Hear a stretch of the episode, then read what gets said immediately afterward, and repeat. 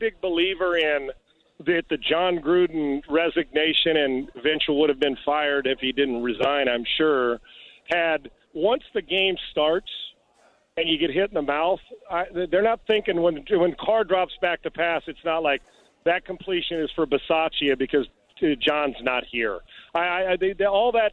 Well, what did Mike Tyson say? So, you know, it's all fun and games basically until somebody walks across the ring and punches you square in the face.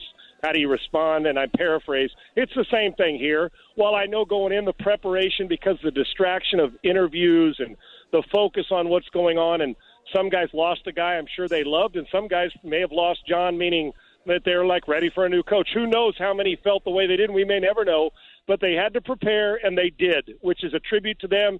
Bisaccia getting them ready to go and preparing them.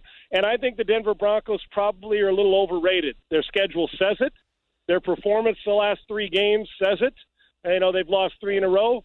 Um, they're not they're they're good, but not great, and they ran into a Raider team that outplayed them. Now, the Raiders' tendency would be to go in a game or two and fall back into the old trend of not being able to string together a long streak of wins. But you had to be proud of their performance. Now, Denver's no slouch; they got good players, but the Raiders just played better and I don't think, well, when people want the narrative that they rallied because Jon was out, that stops the first time you get hit right smack dab in the face. But going into it and coming out of it, there may have been a little extra incentive for some, but some may have not had the same incentive.